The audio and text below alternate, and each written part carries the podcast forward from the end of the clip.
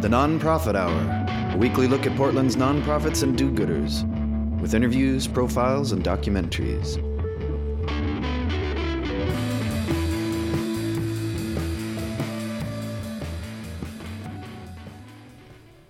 This is the Nonprofit Hour program here on X Ray FM. The show is brought to us by the Media Institute for Social Change, a public interest media lab that works to inspire, empower, and engage emerging media producers. I'm Jason Dennington. In today's Nonprofit Hour show, we'll be continuing in our series of conversations with candidates currently running for Portland City offices by hearing a conversation that Phil Bussey had with mayoral candidate Sarah Iannarone. She speaks about her experience as a business owner and virtual ambassador for the city of Portland through her work at PSU with international visitors who come here to learn from our city's model of growth. She finds much to praise about our community and also identifies a few areas in need of change and discusses what she would do about them from City Hall.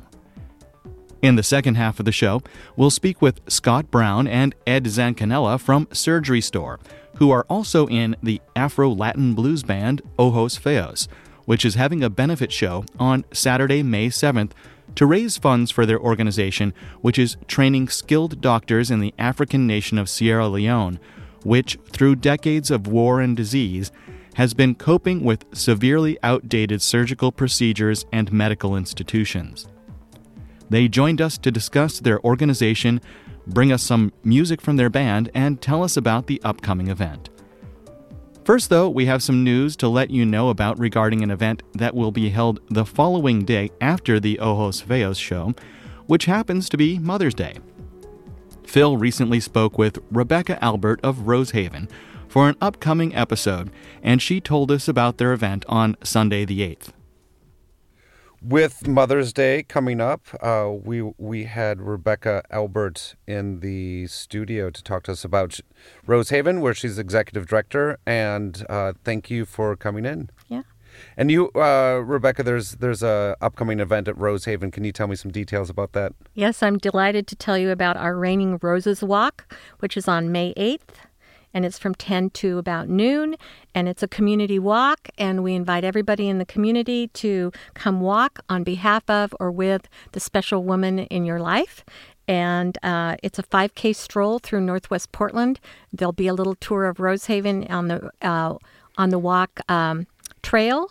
And it features mimosas. It features a wonderful band lovely food and the opportunity to walk with your friends or family and have a great morning. And we also get done at about noon so you can go on to your own personal Mother's Day celebrations. And and I think really the very important part of that is is a chance to tour Rosehaven and learn about all yeah. the really important work that Rosehaven does. And in an upcoming episode of the Nonprofit Hour, uh, we have a more extensive interview with you, Rebecca. But uh, this is a, Rosehaven's just such an important uh, service and, and resource in the community, and I, I encourage people to uh, visit. Right, and they can log on to rosehaven.org and they can click right on the Raining Roses Walk icon, and it will tell them all about the walk. Wonderful. Thank you. Now, on to our conversations for the week. Here's Phil with Portland mayoral candidate Sarah Iannarone. It's Phil Bussey. It's the Nonprofit Hour. I am pleased to have another mayoral candidate in our studio, Sarah Iana Roan. Did I say that correct? Perfect. Thank you. I appreciate it. Sarah, thanks for coming in. Thanks for having me. Absolutely. How? So let's just start with with a simple question. How's the race going? The race is going fantastic. It's such an exciting time for Portland, and Portlanders are hungry for a candidate who represents their interests and the things that are on their mind, uh, and someone who represents them. So I've had a great amount of support from people who aren't traditionally the political insider wonks type start to look at a primary race who generally wouldn't be involved in a primary race, and that's really exciting for Portland. I think. Well, let's let, us let us talk about that a little bit. I mean, you're obviously out meeting a lot of people, and and what what what do you say is or on Portlanders' minds? Well, housing and affordability. right? When you talk about what is the defining issue of this race, housing is on everyone's minds because it's where we where we live. It's literally where we reside. And when you see the a level of displacement that we have as we grow, people are going to concerned what are we going to do to keep Portland Portland? Because what we love about Portland is conviviality. It's street parties, it's neighborhood associations, it's bike rides, it's sports, it's arts and culture, and the things that make us a the subject. You know, why would a TV show named Portlandia even want to start here? Right? It was the, it was what incentivized that that makes Portland amazing, and people are concerned that we're losing that, that we're losing a little bit of our soul, if you will. Let's let's jump into that then. This is the nonprofit hour. We we talk about nonprofits. We talk about what nonprofits care about, and obviously, uh, affordable housing is is one of those. Uh, let's can we put this in the framework of what what is City Hall doing? Uh, what could they do, and what are nonprofits doing uh, in terms of affordable housing that you see is productive right now? My goodness, I mean, NPOs and the nonprofit sector are are doing the heavy lifting on housing right now. I mean, when you look at the Home for Everyone coalition and um, Welcome Home and the work that they're trying to do there, that's 121 organizations, the large majority of which are nonprofits that are leading the charge in the policy discussions, implementation, frontline responders. They are the people who are implementing local policy with regard to housing and affordability right now. Let me ask a more philosophical question then. Are they the ones who should be doing it, or should the mayor, city council, city hall be more involved as the leader? Well, it depends on what you mean. You know, when you talk about the various roles, there's leadership and there's implementation, there's funding, and there's also the vision, right?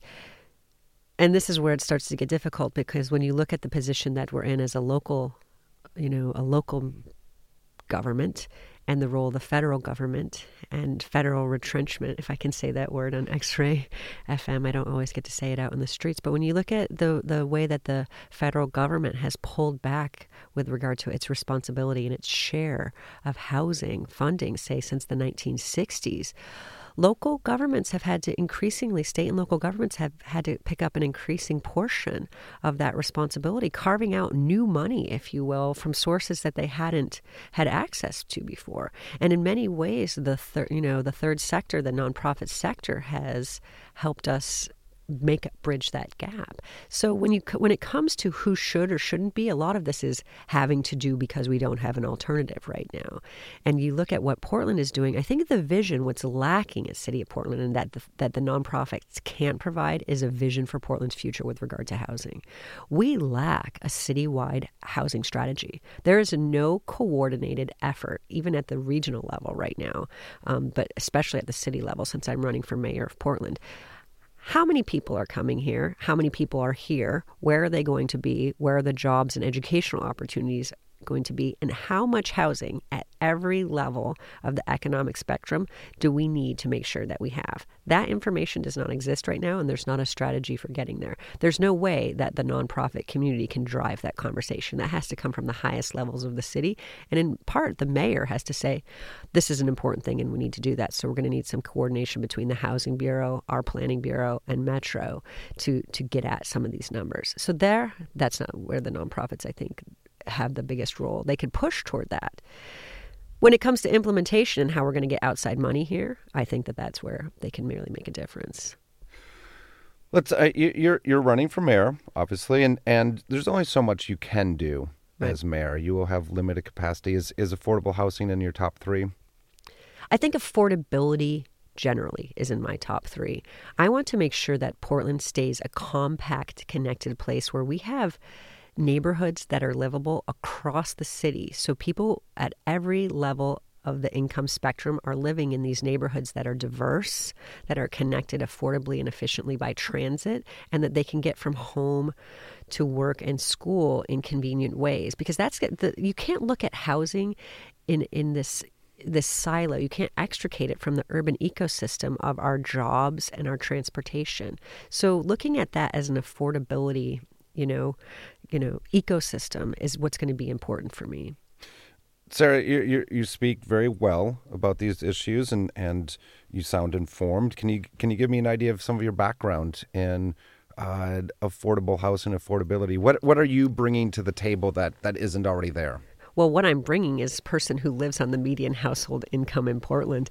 Um, apart from my work at Portland State University, which you may or may not know, you know, I went to graduate school at Portland State University to get a PhD in urban planning. And while there, helped start a program called First Stop Portland. So I've had to learn over the last eight years of hosting city leaders from around the world and advising them how to make their cities better, exactly what's going well here in Portland. So I've had many, many opportunities to share the work of Reach and Join and even Falcon Community Arts uh, community here with delegations from Australia and China China and Japan as innovative models of how to make cities more livable and more affordable. So I'm very, very in tune there with all of the activities going on in Portland. It's been part of my job description to know who in Portland is doing what and how can we share that with the world. On a at a little bit closer to you know my block and my street level which is where most portlanders live out their lives is in their neighborhood their block and on their street i'm a small business owner i live out in the mount scott arleta neighborhood which is an outer southeast neighborhood adjacent to 82nd avenue between you know uh, off foster road which is um, now seen as an up and coming neighborhood. I think they call it Fopol, but when I moved there, it was known as Felony Flats and sometimes Methlehem. Very disparaging remarks toward a toward a neighborhood that actually accommodated a large part of Portland's lower income people and a large diversity of people. 19 uh, languages are spoken at the local elementary school there. But you know, I went out there, was able to buy a small starter home and raise my daughter there near a community center and opened a small business because of affordable rents and a community that wanted to have livability and walkability and things like that. So I understand firsthand what it means to invest in local places, local business, um, and even neighborhood centers and streets as mechanisms for uplift for communities without pricing people out necessarily. I want to the flesh out. We had said top three priorities, and you said one of those is affordability, and you've been talking about some of your interest in that and some of your ideas. What are your other top two of your three priorities that you'd bring to to the mayor's office? Police accountability, police accountability and reform. It's very, very important for us right now. And then also retooling for our post-carbon future. So how can we be uh, adapting to climate change and becoming more resilient and prepared for disasters while using that to our economic advantage? Phil Bussey. It's the Nonprofit Hour. I'm talking with Sarah Aya. I'm going to get it by the end of the show. No, do, do not enable, okay. please. Iannarone. Iana Roan. Yes, thank you. Uh, who is a candidate for mayor, one of one of uh, several candidates for mayor. Let's let's uh, we're going to bring it back to some of the, the substance of what nonprofits in, in Portland do and where that aligns with your interest and your your hopes for the mayor's office. I want to talk about the, the mayor's race for a little bit because it is it's it's a fascinating process. And I was at one of the recent events, and there were eight candidates there. And what is amazing is largely how civil it is, and also how much discussion there actually can be about the topics. And, and that is very different than, say, the Republican. Uh, uh, uh, debates that there have been, which have turned into shouting matches about size of hands and uh, accountability, and and is is does it feel civil to you? Well, first of all, I am trying to get the Tiny Hands PAC endorsement, so I don't want to diss that right now. But um, the feet, you know, what's interesting. Being in the international education or consulting uh, game like I am, there are people from around the world watching. And I said that one time on social media very early in this race, and someone was like, "Oh, you're being arrogant," you know, like no one's watching. And then the tra- you know transportation planner from Toulouse, France, weighed in, and then someone from Japan weighed in, and an economic development director from Brazil weighed in and said, "Oh no, we are watching." What I love about Portland and what I think makes the rest of the world look to us as a model is the fact that when you talk about not just how we're going to build infrastructure like roads and um, transit and affordable housing, even repairing schools and preparing for you know a seismic event, it's the civic infrastructure here that impresses people. That they you can't look to you know um, New York and you can't necessarily look to Chicago and see the same level of civic infrastructure here, and that's part of what makes this discourse so positive and effective is because people here know how to engage in meaningful ways. We have we have pathways to engagement for the average Portlander, and we're working really hard through our equity goals to make sure even more voices are included in that conversation. So we've learned over time how to talk about politics, and that's why I get discouraged sometimes when we think that this needs to be exclusive from the get go. People like Bim Ditson and um, Jesse Sponberg and even Stephen Entwistle have been adding very, very valuable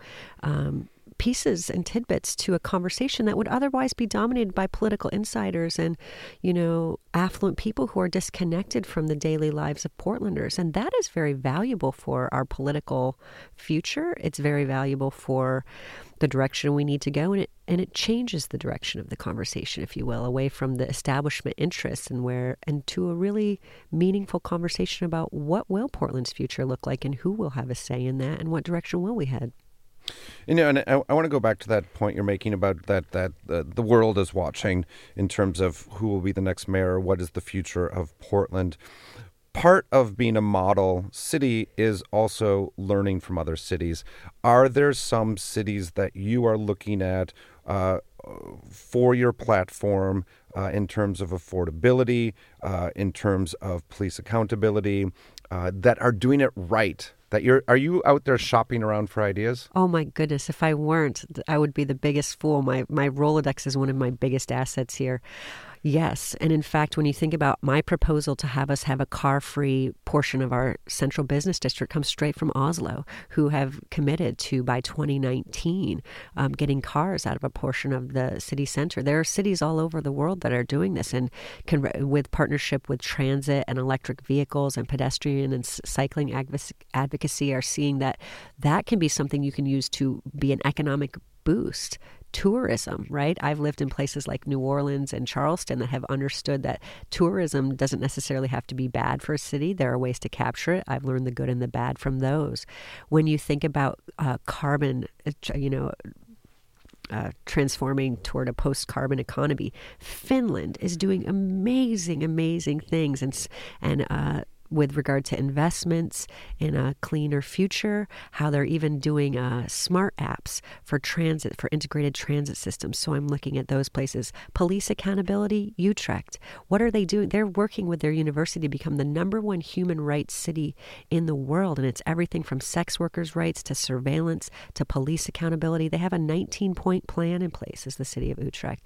And when it comes to a housing affordability, places like Vienna, um, what, are, what, can, what can we do with our public investments to ensure that we have affordable housing stock. And fortunately, um, I know how to get in contact with these cities. Canberra, Australia, is another one that's using transit effectively to um, to connect parts of the city that haven't been connected before, especially suburban. What we do in East Portland, uh, if we can master the art of the suburban retrofit, if you will, for sustainability and inclusion, that's going to be one more thing that the rest of the world looks at to us for leadership because there are an awful, awful lot of suburbs um, that need to be retrofitted so they're more carbon uh, neutral and inclusive and equitable. bring it back uh, from Scandinavian countries now to back to Portland. Okay. Uh, and then and, and let's keep talking though about your Rolodex. Uh, in terms of connections to local nonprofits, how much have you been reaching out during the campaign to local nonprofits, and and how much um, do you recognize that as either part of your brain trust or as part of the community that you want to tie into? Oh, they're a central part of my brain trust. Like when I when I want to talk about housing, the first thing I'm going to do is go to the nonprofits who are running that, right? Reach, um, the CDCs, Join, again, the Welcome Home Coalition. These are the Central City Concern. Um, these are the people who are the experts. They're the, they're on the front lines of these challenges every day. When it comes to transportation, who am I talking to? It's the BTA. It's Drive Oregon. These are the folks who are collecting the data right? They're doing the policy work. They're the ones who are in DC lobbying on our behalf, trying to get dollars here. They're the ones going to professional conferences and bringing back the best information. I mean, uh, Bike Walk Vote, I got the Bike Walk Vote endorsement the other day. These are amazing resources because the people who populate these nonprofits are the Portlanders. When you look at how do we engage, it's not just by showing up at a meeting. We volunteer. Uh, Friends of Trees is an example that people, governments from around the world love the Friends of Trees model because it's a great way to leverage public dollars to achieve a win-win-win when it comes to how do you get trees in the ground and increase your urban canopy? How do you leverage volunteers to achieve, you know, city municipal goals that would cost much, much, much, much more um, if you had to put public workers on that? And then how do you maintain that as a community connection across your city. I mean, we could be using that for so much right now.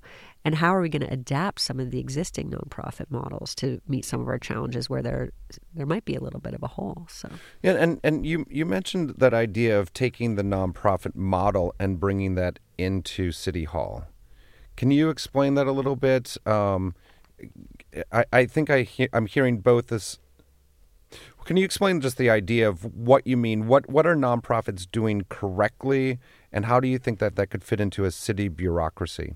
Nonprofits do less with more. I mean, nonprofits have been forced to, to maintain their existence by leveraging every dollar, every volunteer hour, every connection that they have to make their work possible. And the best nonprofits are working to make their jobs obsolete, right? The ones that are really, really working hard are saying that we're here to solve a problem and we'd like to see it end. We don't want to maintain ourselves so that we can maintain our structure. We want to maintain ourselves so the problem is done.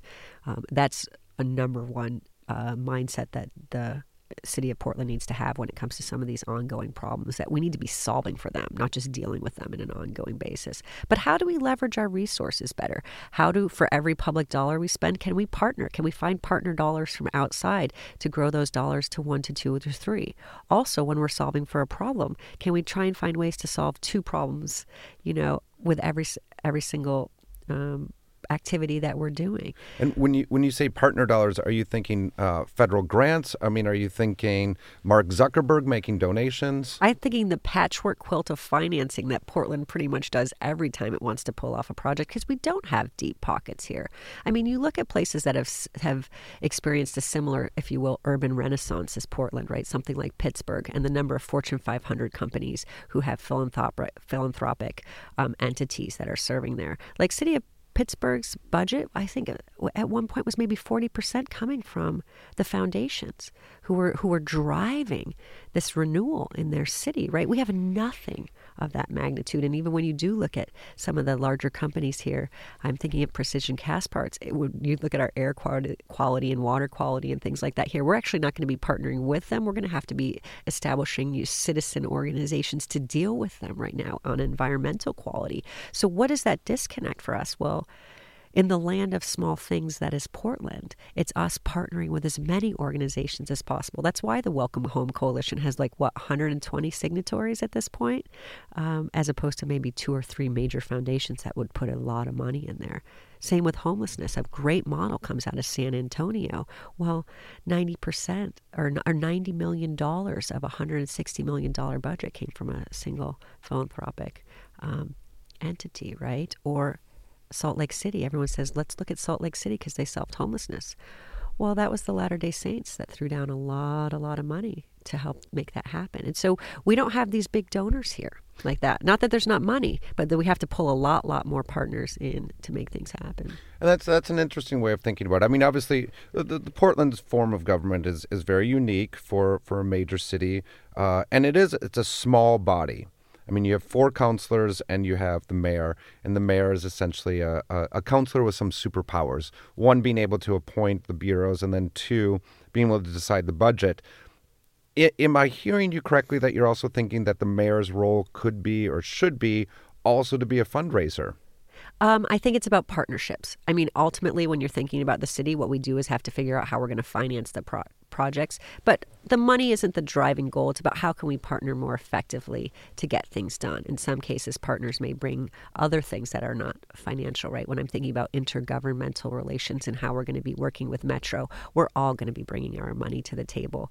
Um, what does it mean on our Sellwood Bridge? I mean, in, in many ways, I see a lost opportunity to in, in, involve Clackamas County in an important conversation about transportation investments in the future because you know that 70% of the trips back and forth across that bridge begin and end in Clackamas County, but they didn't put in money for construction or maintenance of that bridge. So, yeah, that's financial and it's about who comes to the table, but it's also about thinking how do you do less with more?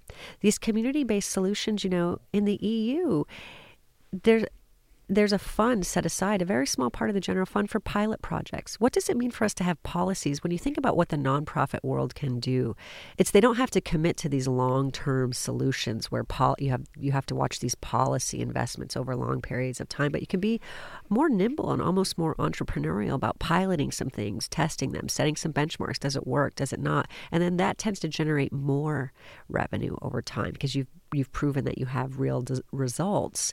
And that partnership you know that you build through that is how you build capacity even of the trying of things. I'd like to see us as a government doing more trying of things and saying oh it worked or no it didn't.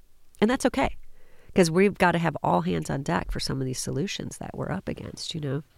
Sarah, I want to I want to round out our conversation with a little bit more talk about the race. You've you've brought up a lot of great ideas for uh, solutions and for where you would look for ideas for solutions and and what what ma- what matters to you. Let's talk a little bit about the race. I mean, if you could travel back to time till September 2015, which I'm sure seems like an eons ago, any advice that you'd give yourself in terms of how to run your race? Yeah, start raising money right right now. Go go raise money. Um, I wish that we had publicly financed elections here. I think it would make for a much more interesting conversation for City of Portland. Uh, money is a huge issue. I'm working hard to raise money right now. Um, I'm looking forward to raising a good bit of it this month. It's I spent a lot of time building my legitimacy in this race as a relative unknown with not a lot of uh, name recognition and no prior elected experience. So establishing myself as an expert on things that happen in Portland and someone who has the political savvy and the understanding and the community connections to actually lead the city was a challenge. But now that I've done that, it's going to be interesting to see how I pull out in that race and hopefully get my name on the November ballot, which is what I'm seeking to do. Um, I'm not sure that I can beat Mr. Wheeler um, in May, but I'd like to come in second. And and you have a few weeks before ballots are in people's hands. What what are you what what do you feel like is your most effective strategy or or uh, where can people find you in the next few weeks? Yeah, well, they can find me. There's a on my website www.sarahforportland, and that's F O R Portland.com. Sarah with an H too. Um, uh, there's a events calendar, so I'll be doing an awful lot of public appearances at debates coming up.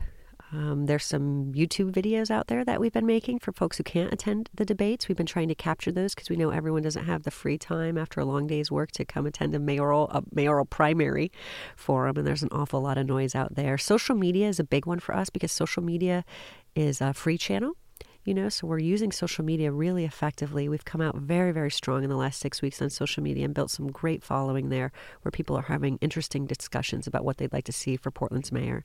So i would follow us on facebook twitter and instagram. Um, we're not on snapchat yet despite the millennials protests. Um, maybe if we make it through into the general election we'll get on snapchat. But working really hard to engage the citizens of portland in a conversation that they have access to is important for us Sarah Iannarone is a candidate for mayor. One last question, Sarah, and and and uh, if you would a musical suggestion to take us out, but do you have a favorite previous Portland mayor? Well, it's a toss up. I have two. Vera for her leadership, Vera Katz. I'm, you know, I, I think Vera was an amazing uh, mayor. And uh, Neil Goldschmidt. He'd only been here three years when he ran for city council the first time and how he was able to understand and tap into the changes that were happening in Portland at the time. Um, as a mayor, when you look at what he did as mayor, you have to admire uh, the ways that he he was a visionary leader in helping us transform from business as usual, especially when it came to highway building and thinking about what our our car free future would look like and how the role of neighborhoods and communities. So he was able to take that thirty thousand foot perspective and connect it right down to the block level where Portlanders lived, and you have to appreciate that as, in leadership. So both of those two, I think I would admire. Yeah, I think it's interesting now that there is uh, 35, 40 years perspective on uh, city council and, and, and mayors uh, in Portland of the 70s of realizing how much what Portland is today is because of those city council members and those those mayors. Like you, you brought up earlier about uh, Pioneer Courthouse Square, that could easily be a hotel or a parking garage now, Yeah. if not for city council at that point. But see, these are the stories that I tell visitors. So when I go back, I go all the way back. I mean, we even go back to the 1850s and talk about, you know, what would we have done different with regard to displacement, um, even through settlement here, and what do we need to do? We we share the Portland story, warts and all, with visitors from around the world so that we can learn from them and they learn from us. One of the things that prompted, I'm so glad you raised this point because I don't get to talk about it much, is my impetus for entering the race, but the thing I get from them, the feedback that I get is you've made a really great place here. And again, especially on this civic infrastructure, um, as well as the more sustainable infrastructure that you've built. But that story you're telling me, it's been underway for about 40 years now, right? Uh, you've been at four decades and they're doing the math and they're like, what's next? What, what do you got going on right now? And I don't see that. I don't see that coming from City Hall presently. I didn't see that being uh, talked about in this race of what's next Portland. And it's not about being a leader for the world. I don't think that should be our goal, right? Because what's made Portland great is that we've built places that work very, very well for Portlanders. And that's what people admire is that integrity, that authenticity, um, that quality of place that we've made. But what we've failed to understand is we need to make sure that that quality of place exists for all Portlanders. So I believe that Portland can stay a model, um, not by doing things that to show off to the rest of the world by by continuing to make Portland a great place for all Portlanders. So for me, the inclusion and the equity is the next frontier for us of how do we make sure that Portland stays a premier city, a livable city, is by making sure that it's inclusive and equitable and just. If we can pull that off, boy oh boy, I don't want to hear any more talk about boom or bust because we're just going to keep going on a trajectory people won't be able to keep up. Sarah, thank you for speaking with us today, and thank you for uh, running for mayor and for raising issues that are important to the city. And and um, best of luck with the, the the final weeks leading up to the primary. Um, song to take us out. Um, something by Nina Simone. It's a beautiful sunny day out there, so I'll leave it to your discretion. Excellent. Thank you for keeping the conversation about nonprofits alive. They're so important, and I am glad that you're keeping the citizens of Portland tuned into what they've got going on. Thank you. Thanks. Birds flying high, you know how I feel. Sun in the sky, you know how I feel. Breeze drifting on by, you know how I feel. It's a new dawn, it's a new day. It's a new life for me, yeah. It's a new dawn, it's a new day new life for me. Ooh, ooh, ooh, and I'm feeling good.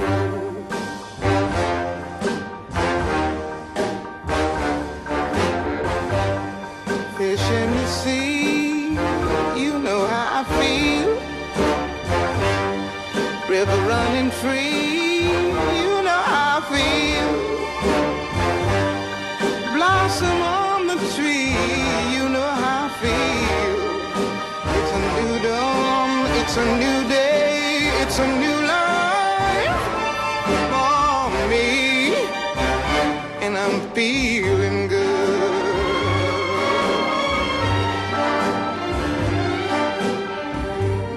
Dragonfly out in the sun, you know what I mean, don't you know?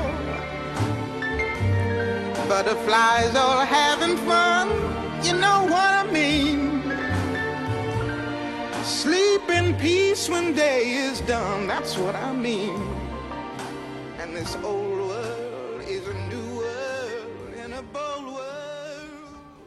If you're just tuning in, you're listening to the Nonprofit Hour from the Media Institute for Social Change on X Ray FM. To become a supporting member of the Media Institute and find out more about their work, you can visit MediaMakingChange.org. Members receive annual benefits and support programs such as the Nonprofit Hour and their summer documentary program. The Nonprofit Hour is also brought to you in part by generous support from Pacific Continental Bank and BusinessWorks. Find out more at therightbank.com or businessworkspdx.com. Next up, we'll be finding out about Surge and Restore from Scott Brown and Ed Zancanella, who are also in the band Ojos Feos. We'll start out with one of their songs, many of which have strong ties to Africa and human rights issues, and Ed gave us an explanation of the song for introduction. So the the first song we're going to do is, is called Peking Soldier. It's about the boy soldiers, which are many in Africa, and particular these are we're talking about the boy soldiers in in Sierra Leone, of which Scott had the the pleasure of working with them, uh, and I've met some of them and talked to some of them, and it talks about uh, the boy soldier.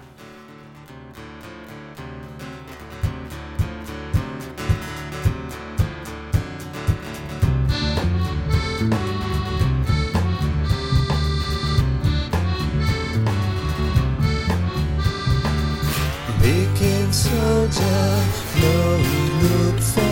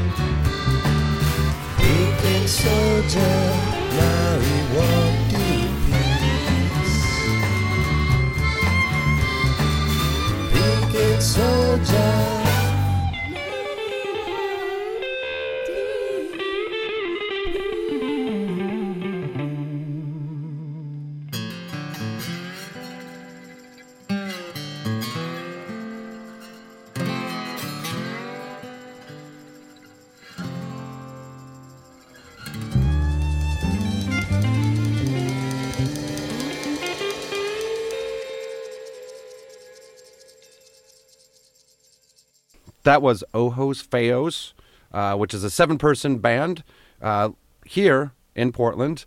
Uh, but what what what makes them interesting is that they are a band that is well. I, I'm going to have my guest explain. I have Scott Brown and Ed Zancanella in the studio with me.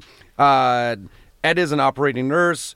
Uh, Scott is an anesthesiologist, and they are both part of a nonprofit called Surge and Restore, which works in Sierra Leone, and also two of the seven members of a seven-person band. Uh, welcome to the studio, both of you. Thanks, Phil. Thanks for having us. Absolutely. That that was a lot of explaining to do. So let's untangle that a little bit. Let's start with with the band. Uh, Where the the name means ugly eyes.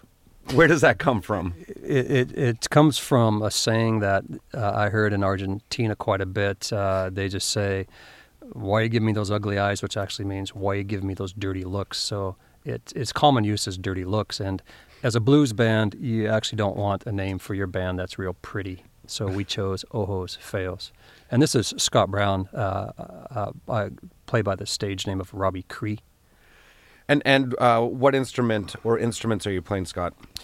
I play quite a few, as as does Ed. Uh, in this band, I play keyboards, electric guitar, accordion, harmonica, and flute, and uh, Andean charango.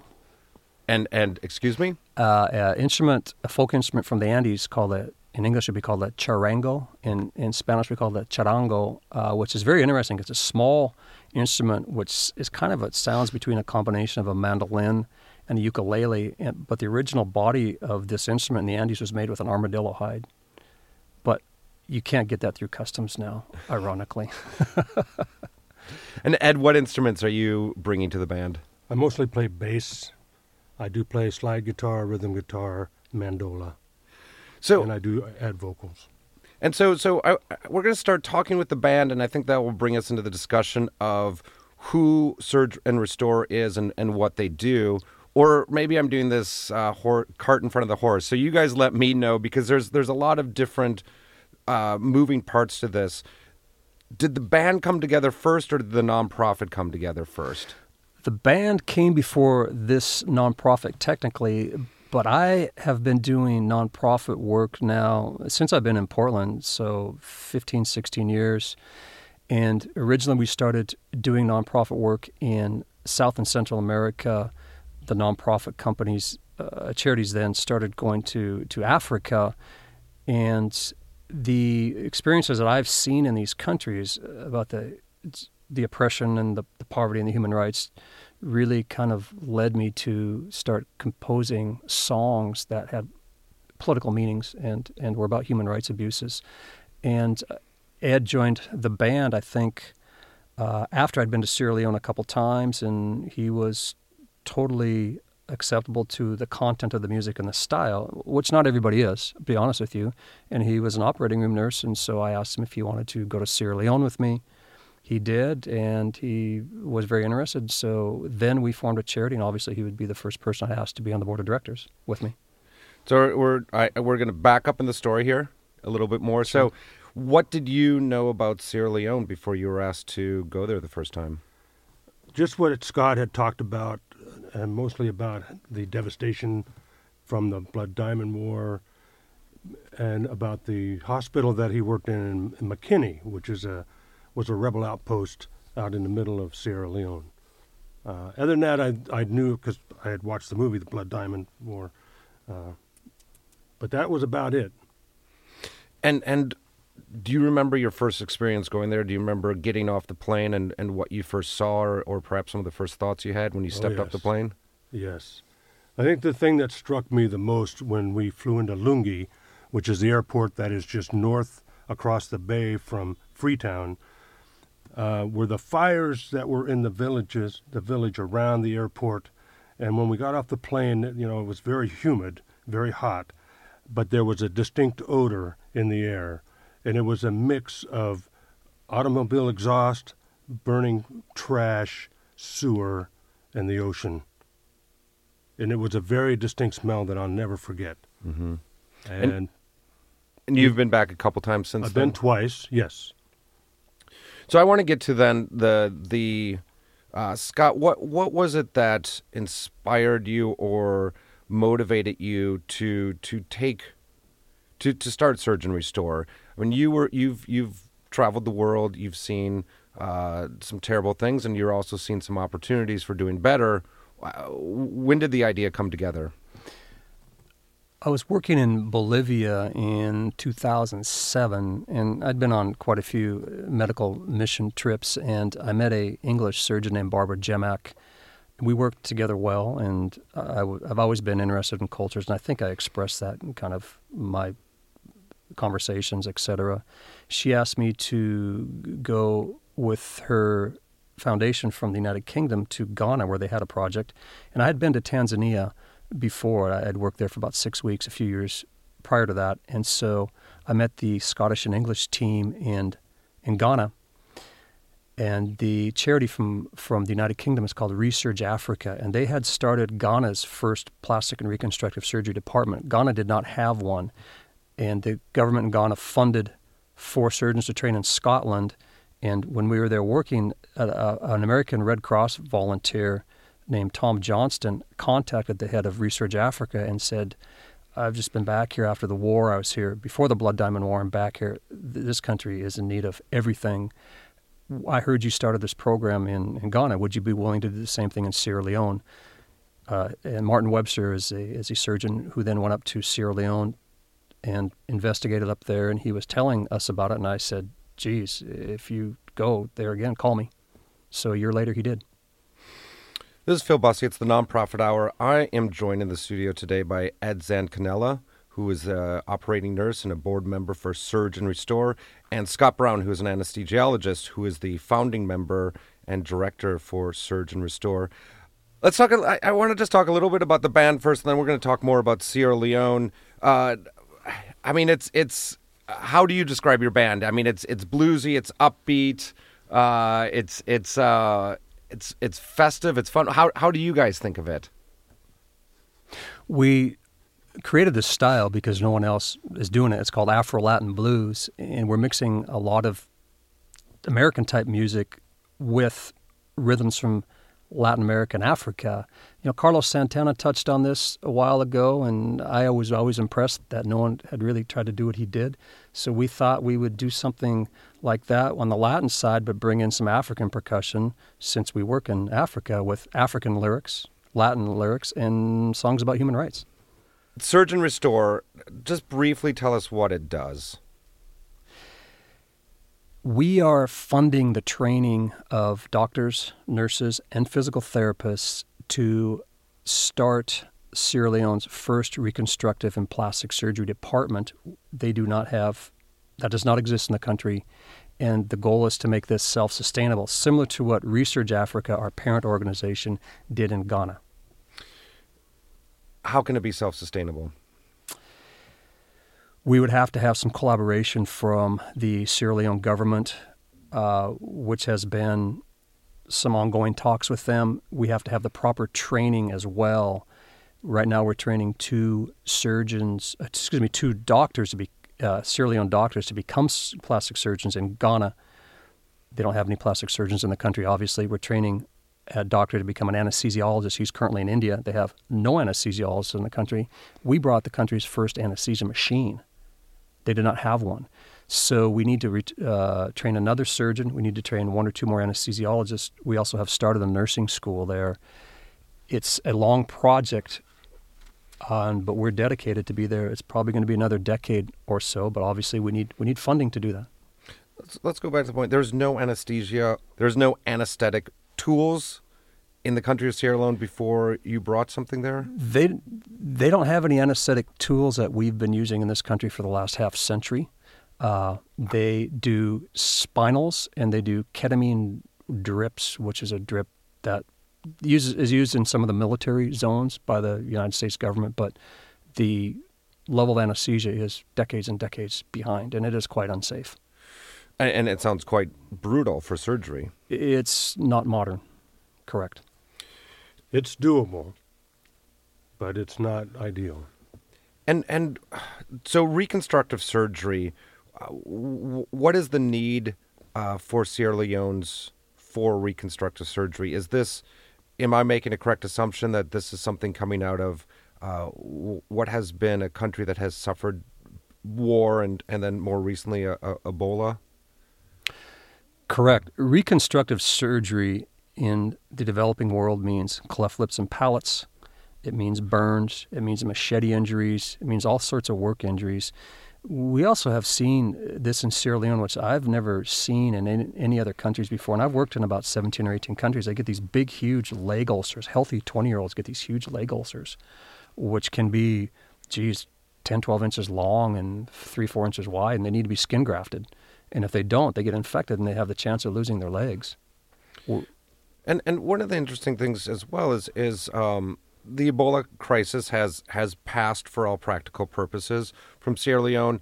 Uh, you know, but one of the concerns is that when a crisis like that uh, leaves a country, so does some of the uh, international attention, international support. Uh, but it, it sounds like you are bringing in Surge and Restore to be a long lasting uh, influence there.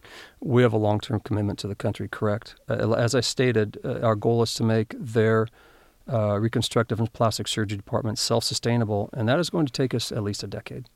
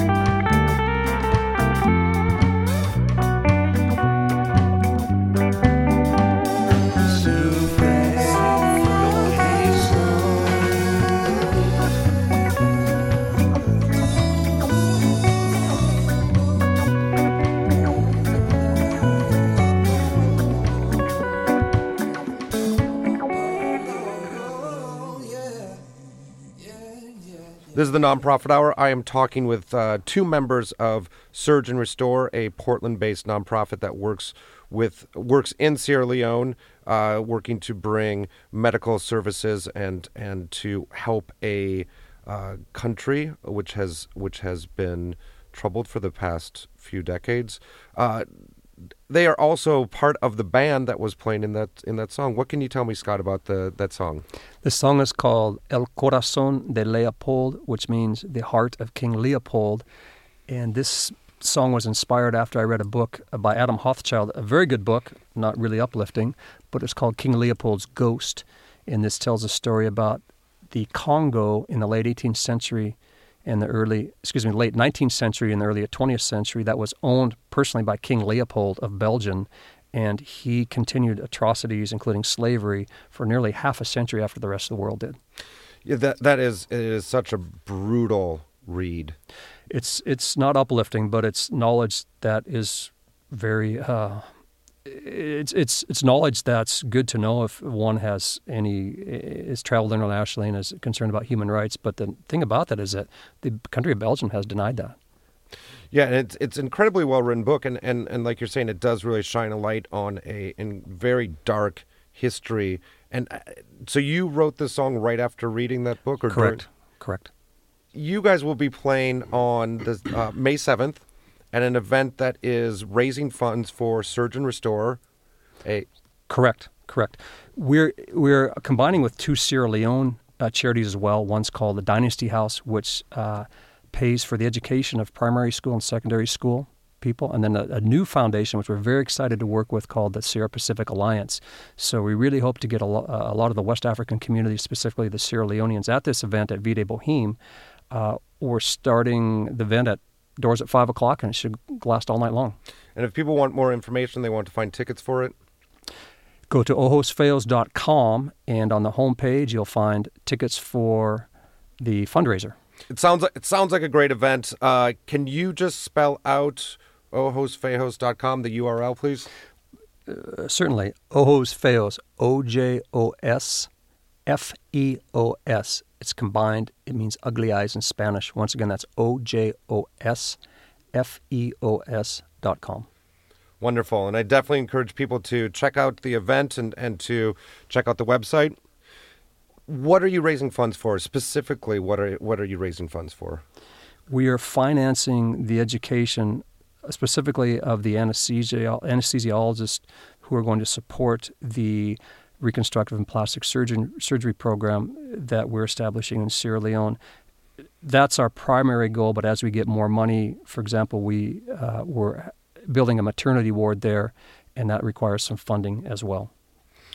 And and so, what is the medical training in Sierra Leone? Is there a medical school there, or is this often uh, people coming from the outside and, and training as as Surge and Restore is, is doing? There's a there's one medical school in Freetown, and it varies on how many students they are graduating each year. Sierra Leone is a country of about 6.5 to 7 million people, and they're graduating between 21 and 25 doctors a year. Well over half of those doctors are leaving the country to get training, as they need to train for their subspecialties or and specialties. Most of that doesn't exist in Sierra Leone. So uh, Sierra Leone is roughly a larger, a little bit larger population than Oregon, and so if we were to add 25 new doctors a year, that'd be about the equivalent scenario. Exactly. And uh, with that in mind, the whole country has maybe 25 surgeons in the whole country. I I mean that, that that's, that's overwhelming to to think about. And and Surge and Restore is is looking to train uh, anesthesiologists, surgeons, um, and and what? How many other organizations are there out there? How unique is Surge and Restore for Sierra Leone? We're we're u- totally unique. I don't think there's another organization who is funding the training of, of uh, any of their physicians in the country that we know of. I want to talk a little bit about uh, both you two and just, just you know where you grew up and, and, and what you knew about Sierra Leone. I mean, this is obviously this has become an important focus uh, for for both of you. Uh, does that surprise you? Did uh, Ed? Did you think that that uh, Sierra Leone was a place in the world that, that you would be spending uh, a certain amount of time and energy on? No, I never imagined, but until I met Scott, uh, and he had talked about it, I was interested because I've always been interested in helping others through my profession, but just through my personality as well. And so this was a great opportunity, and for me to go and be a part of that was huge. And your heart goes out to these people, and you you realize the depth of despair and hope that they have, and they're a happy people. They're a, they're friendly people, and they have very little, and yet they are so giving. Uh, and I don't need to see that to understand that there's that that difference. But it's it's very it is humbling to see, and humbling to be a part of, and it's good for the soul. And you, you talked a bit about uh, the first time that you stepped off, stepped off the plane and the, the smells that you encountered when you were there. Can you, is there any one particular person that, that really has, you've connected with or that, that a story that has, has maybe uh, changed the course of, of what you're doing or reaffirmed what you're doing? Sure. We, we have a friend that works with the Holy Spirit Hospital in Makeni, which is where we, we do our work. His name is Amadou Bangura, and he's from Freetown, but he was he spent some, most of his time in Makeni. He and his father both fought in the Blood Diamond War, and when the last time we went, we filmed a documentary, which will be shown at the fundraiser, so people will have a, a opportunity to see what we do and see the people we work with and the conditions with which we work in. So Amadou is is a wonderful person. When we went to uh, Makeni last time, we went out to a village in, in the eastern part of the country where we delivered soccer equipment to a little village from a Sierra Leonean from Portland here. And on that trip, he sh- we stopped along the road and he told us a story of where he got ambushed. And it's 300 miles away from Freetown. And they got he and his father got ambushed and he escaped and he made it all the way back to Freetown. And it's a long ways of lot of jungle, not very safe. So anyway, Amadou is a, is a person that holds a really special place in my heart uh, because he's he's there. He's a consistent person there at the Holy Spirit. He is able to negotiate with the people in the country when we travel about because it's not always so safe and he really watches out for those who go there to work. And how how do you stay in contact uh, with the people you're working with in Sierra Leone? How is the uh, internet connection there? What is the technology availability to stay in touch? As is that is that something that's not an issue for your organization, or is that something that's a, a huge hurdle? They have they have internet access there. It's not always reliable, but we uh, contact people through the internet. Um, we're trying to get it in the hospital, which we don't have yet. So it's not as much of a problem as when I first went to Africa in 1999, and there was no internet. And and and I, again, I, I, I want to talk about the the hospital that you you've mentioned a few times. What should I be picturing? I mean, is this? We're, I'm not picturing OHSU, I assume. Your pitch, you should uh, have in your mind about 80 beds, and almost looks like something you might see in Daktari. Yeah. It's a small hospital. It's a private hospital right now. As I stated, we're trying to uh, start collaborating with the government of Sierra Leone, and that has been that has had its challenges. It's a uh, it's a small hospital with 80 beds. We constructed about uh, a third of those beds was through funding through our charity, and we also built an operating room. And part of the funding that you're looking for is to expand that building. Exactly. The Yes, the physical plant um, is somewhat of a challenge as well. Yes, uh, funding and uh, territory to do that. Ev- eventually, we would like to integrate our training program with other training pro- programs for consultation, such as orthopedics, infectious disease. It's something that we aspire for in the future. Surge and Restore is a Portland-based nonprofit that does work uh, for Sierra Leone. Uh, Ed Zancanella and Scott Brown, thank you so much for joining us in the studio. Uh, and I do encourage people to check out ojosfeos.com and find out information about the May 7th event. Uh, it will have, and just a, as a little taste, another taste of some of the music that will be there. Let's let's take it out with one more song from your band. And thank you both for all the great work you're doing. Thank you for coming in. Thank you. Thanks a lot, Phil, for having us. We appreciate it. Okay, and this song is called No Hablan los Muertos. And that song is in Spanish, and uh, it's translated into "The Dead Don't Speak." This is a cumbia-based rhythm song that I that I uh, wrote with a couple of our former band members, uh, Gonzalo Villa and uh, Gaia Lyle. And this song is about the uh, Tlatelolco massacre in Mexico City in 1968 of about three to four hundred university students right before the Summer Olympics, and they were uh, protesting human rights and political conditions and living conditions in Mexico.